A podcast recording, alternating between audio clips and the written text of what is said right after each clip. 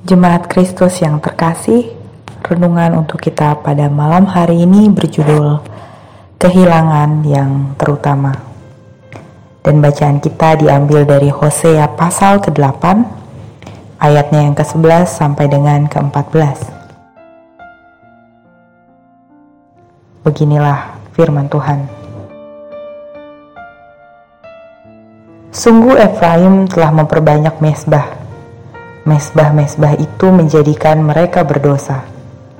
Sekalipun kutuliskan baginya banyak pengajaranku, itu akan dianggap mereka sebagai sesuatu yang asing.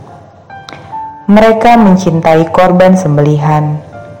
Mereka mempersembahkan daging dan memakannya. Tetapi Tuhan tidak berkenan kepada mereka. Sekarang ia akan mengingat kesalahan mereka dan akan menghukum dosa mereka, mereka harus kembali ke Mesir.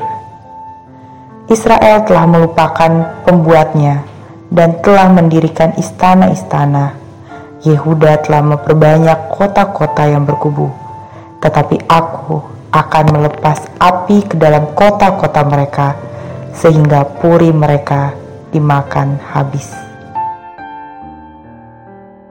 untuk mengganti sesuatu yang hilang, biasanya kita mencari hal lain yang menurut kita dapat menjadi pengganti yang sepadan untuk hal yang hilang tersebut.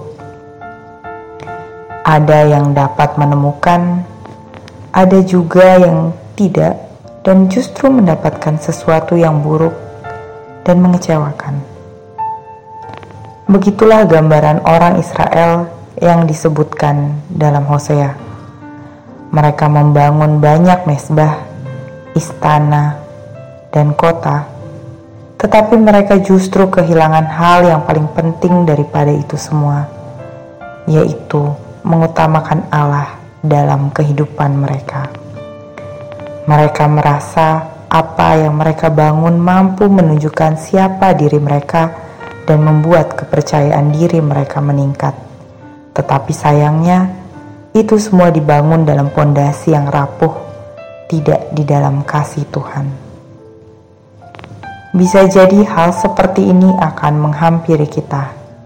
Saat kita sedang dalam pergumulan, kita mencari hal lain yang bisa menghibur kita dan justru meninggalkan Tuhan. Atau pada sisi lain, kita justru meninggalkan Tuhan saat kehidupan kita sudah semakin baik karena berkat yang Tuhan beri. Namun sayang, kita justru melupakan kasih Tuhan dan memakai berkat itu untuk sesuatu yang tak berharga.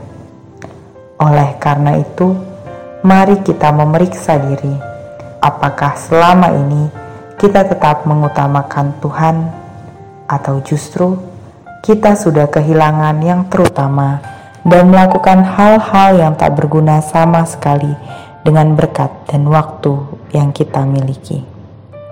Mari berbenah dan kembali fokus kepada Allah.